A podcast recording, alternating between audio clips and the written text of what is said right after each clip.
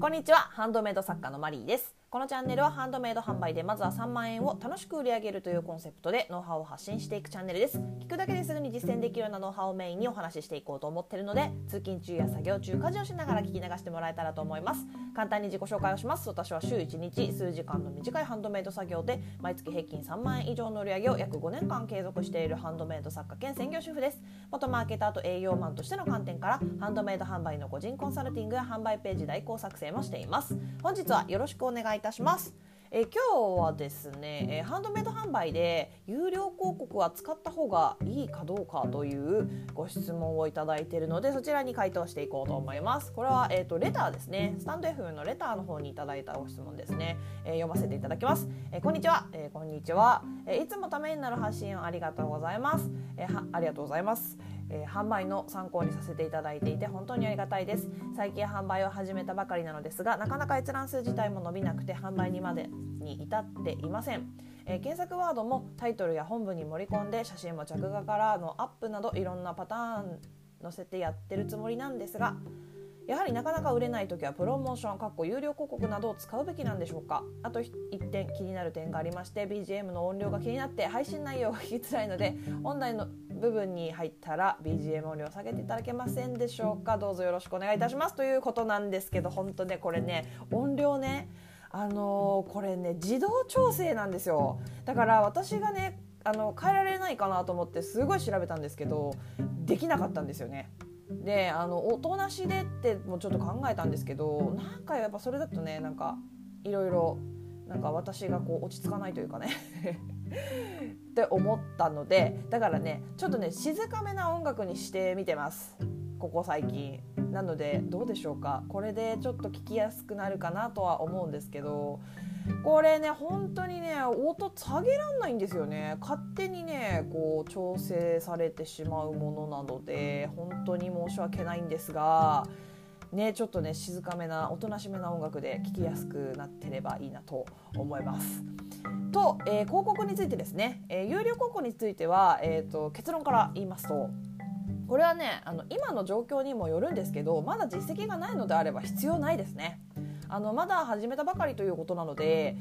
多分ね基本的な部分にねまだね問題があるというね可能性の方がね高いですねこれは。で今もし例えばなんですけどえ月に10万円以上売れているとかであれば有料広告を使うのはありだと思います。ただまだやっぱりね月に3万円以下とかのでなのであればまだやれることがあるはずなんですよね。うん、というのもあの私はね有料広告1回も使ったことないです。1回も使ってません。なので、えーと、再度ねチェックしてほしいところっていうのをねちょっとお話ししていくんですけどまずね作品数ですね。あの現時点でまだ数点しかない作品数10件以下とかだとちょっとねうんブランドパワー不足ですよね、うん、で新作を出しているかどうかっていうのもやっぱりそのミンネやクリーマなとかのねあの販売サイトでは表示順位に関係してるんですよ。だからまだ始めたばかりっていうことなのでやっぱね何件か出して結果を待つっていう感じじゃなくてあのどんどん新作をねあのコンスタントに出していくっていうことの方をおすすめします。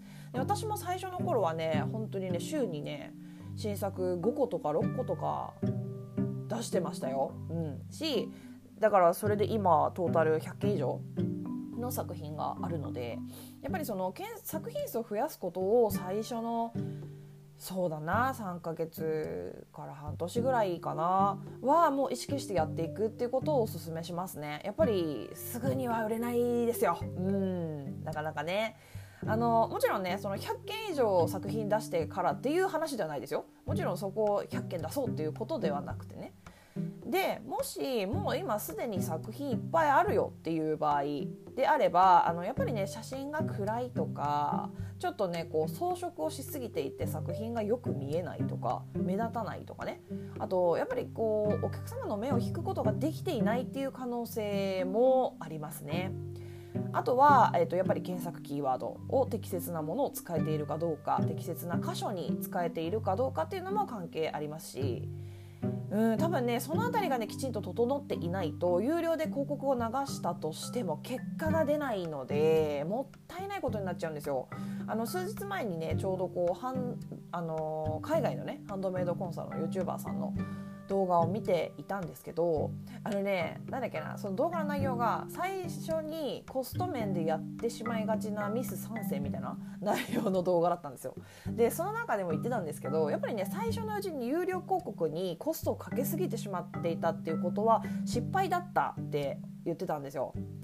なのでねあの有料広告っていうのはやっぱりそこそこ売れてきた作家さんがそのブーストをかけるためにコスト面でも無理なくこうなんていうのかな投資っていう形で行うものだと考えた方がよくて。というのもやっぱりそこそこ売れた作家さんっていうのは販売ページがねもうねなんだろう販売ページ作りが成功してるわけなんですよ。売れているってことはやっぱりその目を引くページ作りができているっていうことなので。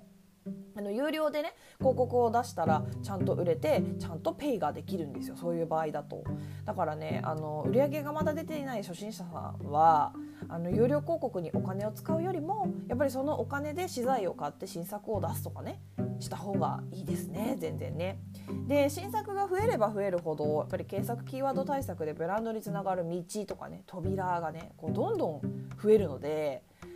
っていうのとねやっぱりねあとねリサーチをしましょう。あの売れている作家さんの販売ページ作りとかやっぱり自分がいいなと思う販売ページっていうのを見てえ自分のページと何が違うのかどんどん比較していきましょう。でやっぱり見れば見るほどあの脳内にねこう比較対象っていうのが増えていくので自分の販売ページに何が足りないのかっていうのもあの客観的にね見れるようになってきます。